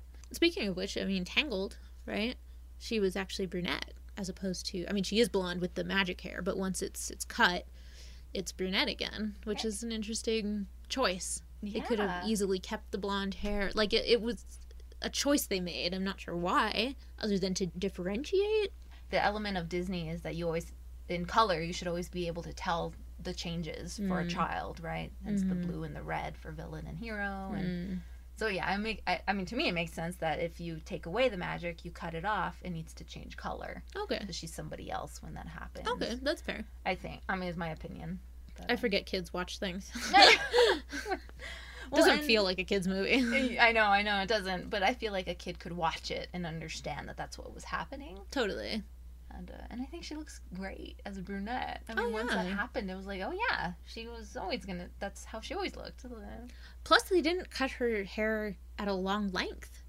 Right. She had like miles of hair. They could have cut it. I mean, short hair like that for women is not usually acceptable. Right. So that Disney gave her that short hair at being a young woman. Right. If you're older, you're allowed to have short hair, but being a, a maiden, right, you're not supposed to. So I, I liked that that it, it is short. And then speaking of which, the versions where the hair is cut Mhm. is significant because in Grimm, that's the first time we actually see the fairy cutting off the hair as punishment. Like you've you violated the rules of this tower, so now I'm gonna cut off. I mean, some something's gotta get lost, right? An appendage. You're now helpless is one way to see it. Other times it's like, hey, loss of hair. When you cut off your hair, it's claiming independence. It's who's cutting it And that makes yes, the difference. Ah, yes, thank you. when You're right. Mulan cuts her hair, you're like, yeah, let's go to war. Right. You know, um, G.I. Jane, when she shaves her head bald, you're like, let's do it.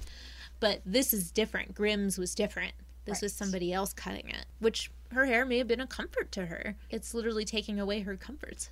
And, and well, then on that note, for Tangled, Mhm. there is this concept that she's she didn't cut off her own hair. It was Flynn Rider who cut it off. Indeed.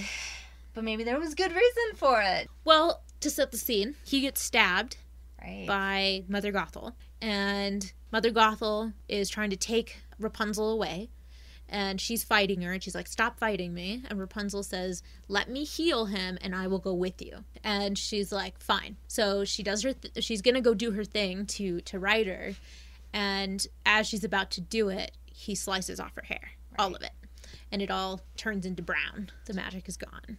Uh, that's a great scene for Mother Gothel. That is like the most epic killing of an ice queen that I've ever seen. Right?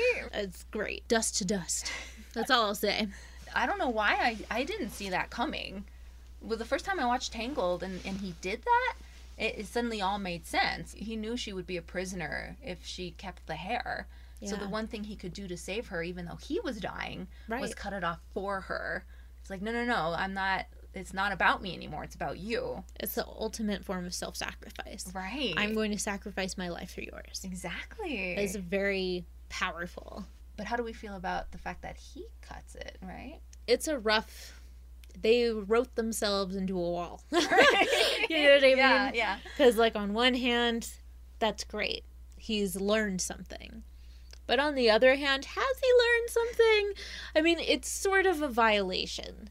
I think it would have been stronger if it were possible to make it so that he tries to sacrifice himself and she chooses to cut her own hair. Exactly. But if she if we were to use the situation, it would be wrong. It would feel wrong for her to be like, I don't know.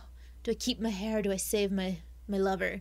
It's like, well, obviously you're going to save him. Like Right. how could you not? So that doesn't quite work.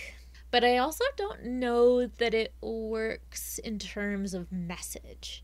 It works now, uh, story wise, and it does, it changes everything and it helps close one door in terms of Rider becoming a decent person. And it opens another door, which is that uh, Rapunzel is no longer the Rapunzel we know. She's her own person. But still, there's something about him making that decision for her without her consent that feels wrong. It just feels wrong. Yeah, yeah. And even in the moment, even though I was surprised by it, I did think about it later and I was like, oh, but that wasn't her decision. And that's kind of the whole point, isn't it? Yeah. But then, yeah, and backing into a wall again, you're right that even if she did decide to do it herself, it wouldn't fit in her character because she doesn't want to kill Mother Gothel. Like, right. I, I feel like she she can get away from her, and that's a different story. But she would know if she cut off her own hair that Mother Gothel would die. Right. And I don't think that's in her character either. Yeah. Kill somebody. Yeah.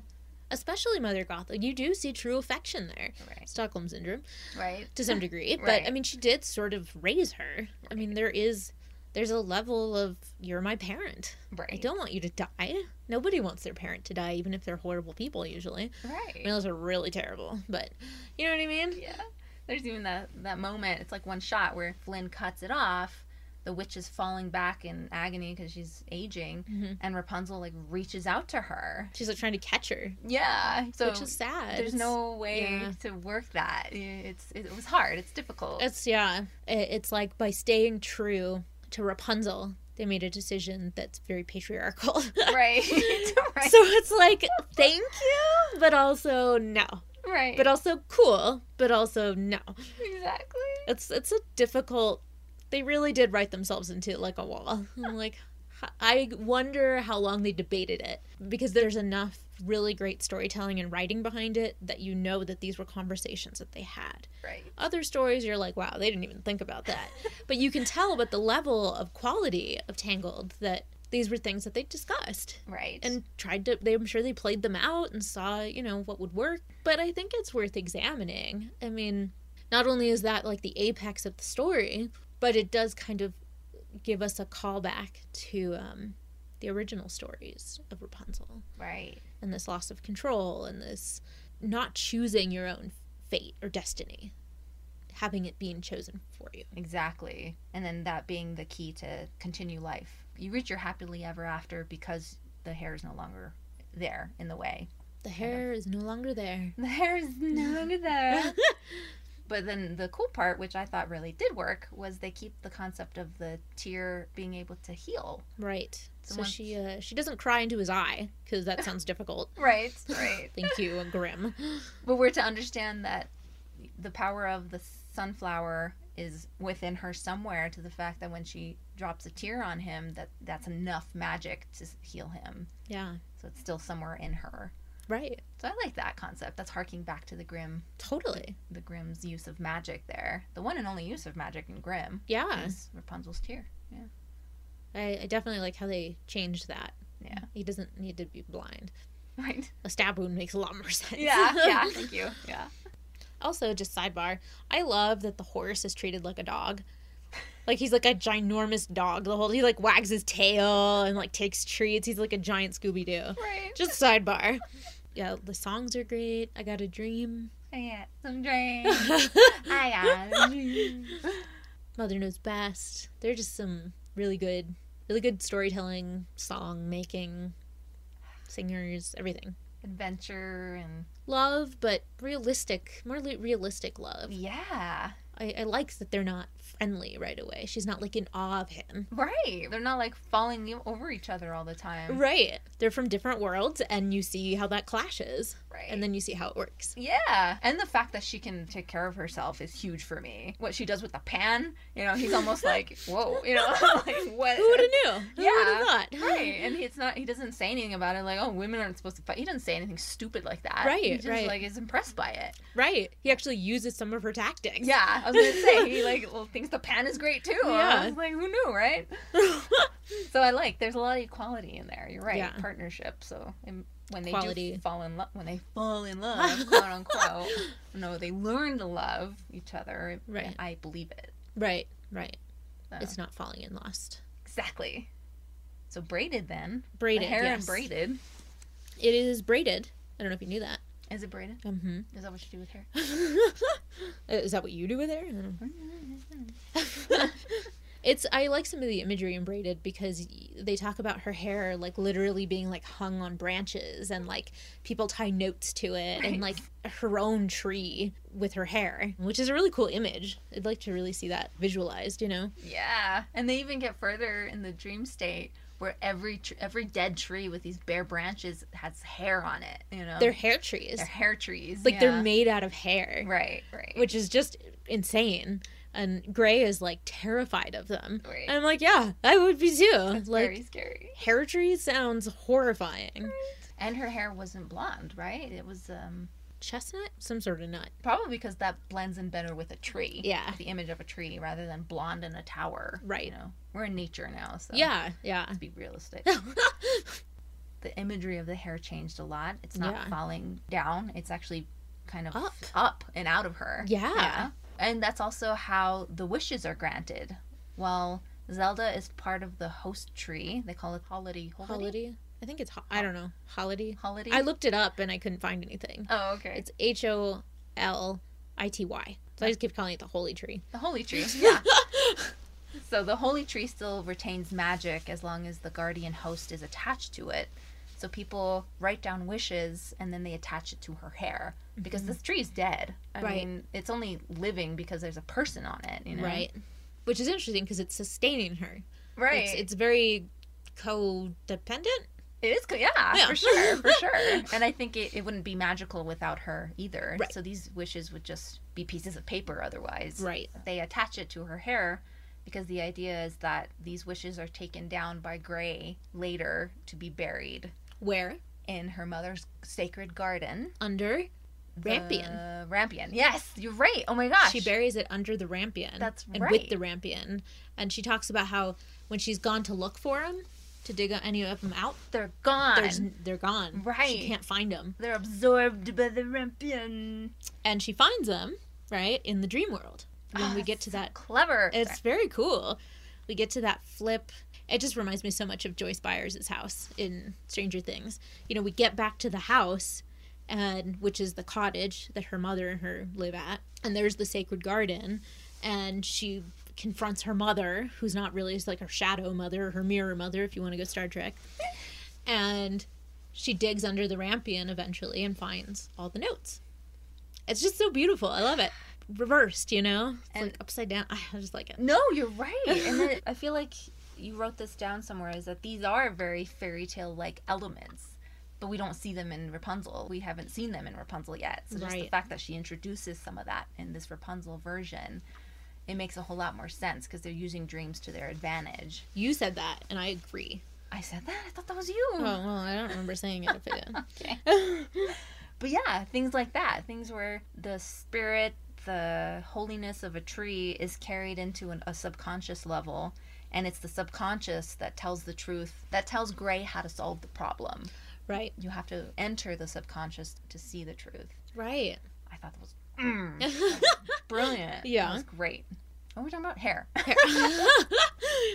well, and other elements braided, I think that that work that are different, much different. A very slight connection, I think, from Goldie would be the bulldog. In this one, there's like packs of bony dogs. Yeah. Uh, in the dream world that are like chasing her and i i saw it i'm not sure if this is how i saw it was those creatures that are trying to get to dumbledore and harry when they're on that little island. Ooh, like that's kind of how i thought of them like they're crawling over each other in this mm. version and they're they're not necessarily they're bonies they're not necessarily like healthy. It's almost worse like hyenas or something you know? Yeah, like devil dogs and Yeah. Ugh. That's a good image also, that Harry Potter image because Gray describes it as the sand. She's she's running in the sand that won't let her move. Right. It's too heavy, it's sinking, it's uh, you know, you're not meant to move in this dream state. Yeah. So it's, everything becomes like 10 times harder. right Yeah. thanks dreams and you can never find the bathroom. that's true never can And in the dream state, since we're talking about the dream state about braided, is that she sees Zelda in a tower in the dream. That's the only one and only time we see a tower. Right. Right. I forgot about that. Yeah. She does. Doesn't she get her down Yeah. from the tower? She goes up to her and then they both come down. and then they go to the tree Right. uh, through the hair forest.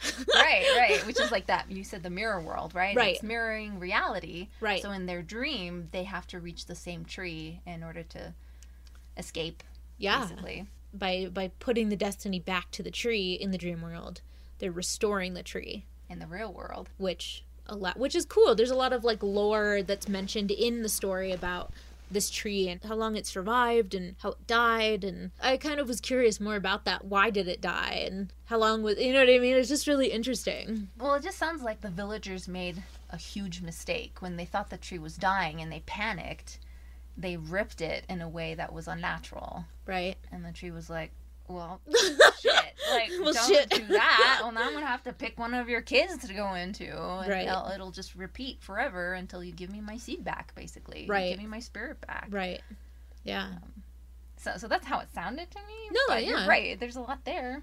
It it seems like yeah, like a whole history around this tree, Right. and they're sort of ending a curse to some degree. Yeah, that's what it is. That's what it feels like a curse. Yeah, they're breaking the curse. And, and when that happens, when they break it in reality, they describe it as her hair falling from the branches. She's being released, basically, Right. from the tree. Yeah. So her hair now belongs to her again. Right, and meanwhile the branches like grow, and like things are restored with the tree. Right. Very cool. That's awesome. I like that imagery a lot. Yeah. Thanks, Alora Bishop. I wish you would have written the second volume. They had like uh, previews for the three stories they were going to do for the second volume, but it never came out, and that was like 2012. So, whatever. She still might. You never know. Still might come out at some point. The last like note I found from her to readers was from like 2013, I think, and it was like it's coming out soon. So I'm like, well, where is it? Oh, it? no, it's 2020. Yeah. That's not a good sign. And she wrote it with her partner at the time. I don't know if that's still her partner, but I, I credited her because that was specifically her writing. Right. Um, but I think Hansel and Gretel is the other story in there. I think that was also Alora, but her partner wrote the other one, which was Snow White. If you get a chance, go buy it. It's on Amazon. Support your local. They're not local. Support your small artists. Out there. so I think that's it on hair. Mm-hmm. Since we're talking about braided, did you want to touch on some of the original concepts of braided that we didn't see in any other rendition of Rapunzel? sure.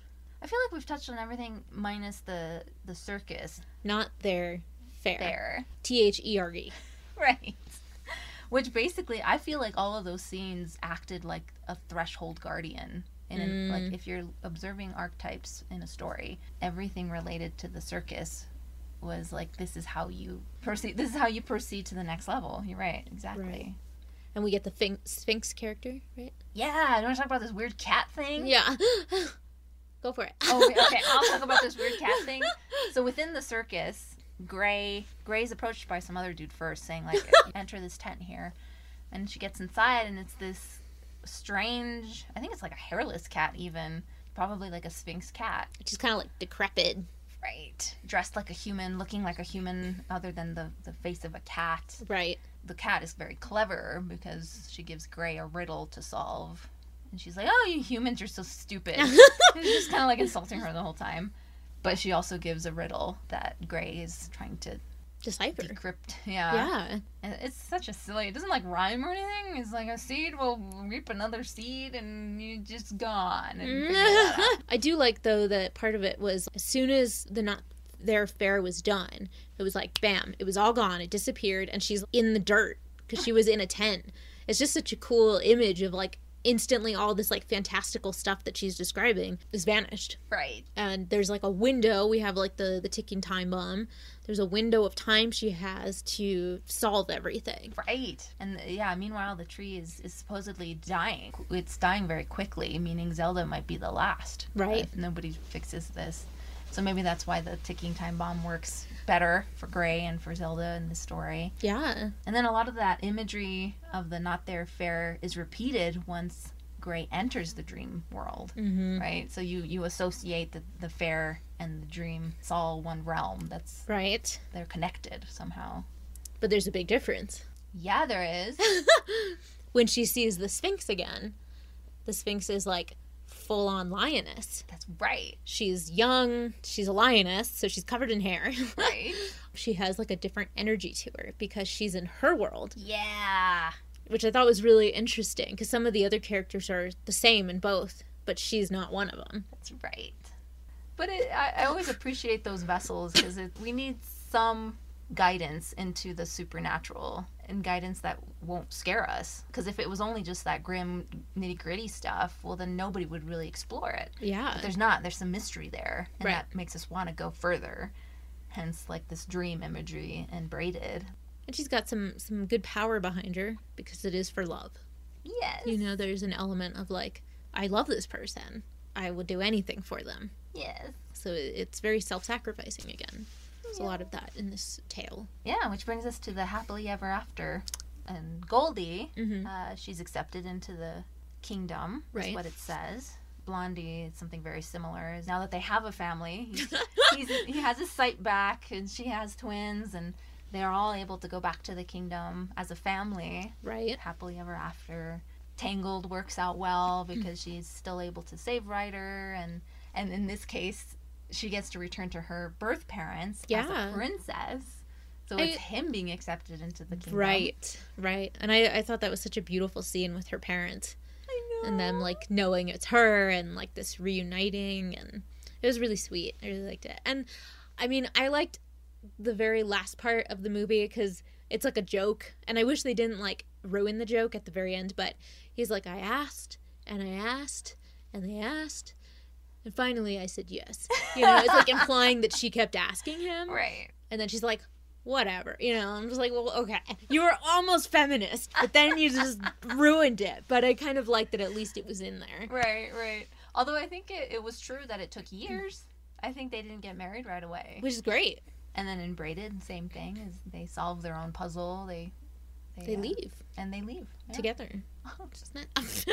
With all this fate stuff is weighing them down, and Gray just won't leave Zelda alone, so she has to free Zelda before they can be happy. And gosh, and in Braided, they couldn't even touch. That was the tricky part. Oh man, that that would have been torturous. I mean, you couldn't touch the one you loved. That's ah, you know. I feel like that was like the best imagery in that is that like she Zelda would reach down and Gray would reach up and their like fingertips would touch. And that was like as much intimacy as they could gain. Right. But it was like super important to both of them, which I thought was beautiful. And like there's this image of like holding your hand up towards somebody that you love, which is very um Romeo and Juliet and very I don't know, uh, romantic. Yeah, and Rapunzel, right? You see every depiction of Rapunzel.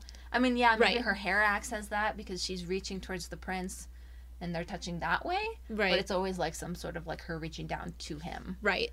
Um, so that, I think that's a very uh, mimicking image Yeah. of like fingertips. Totally. Always for each other. But it is sad, yeah, that they don't they don't get to get closer than that. Right. Like the prince who just knocks up everyone in the tower and doesn't tell them. Idiot. Lands on spikes in his eyes. oh, the agony. Ah. Ridiculous. I'm like, you try being a woman for like two days and see how you do. Don't tell me what agony means. Yeah, right? really. Anyway, I think that's like everything. Is- Thanks for listening. We very much appreciate it. As always, you can rate and review us on iTunes, please. That would be very helpful. You can go to our website, www. Bitethepen.com. We're on Twitter. You can email us. I don't know, whatever you want. All the social media stuff. Thanks for sticking with uh, spinach and Oh, yeah. radish. Spinach is gonna read from Maiden in the Tower, and I'm glad that we stopped with the happily ever after because this ties Good. in very well. At the end of the traditional tale, Rapunzel lives happily ever after with her prince and her children. Pain and suffering lasted for a time, but joy comes in the end, or so we assume, since the story ends on a happy note. Generations of readers continue to believe in the happily ever after, or at least in the power of long golden hair, ensuring that Rapunzel will be around to entertain countless generations to come.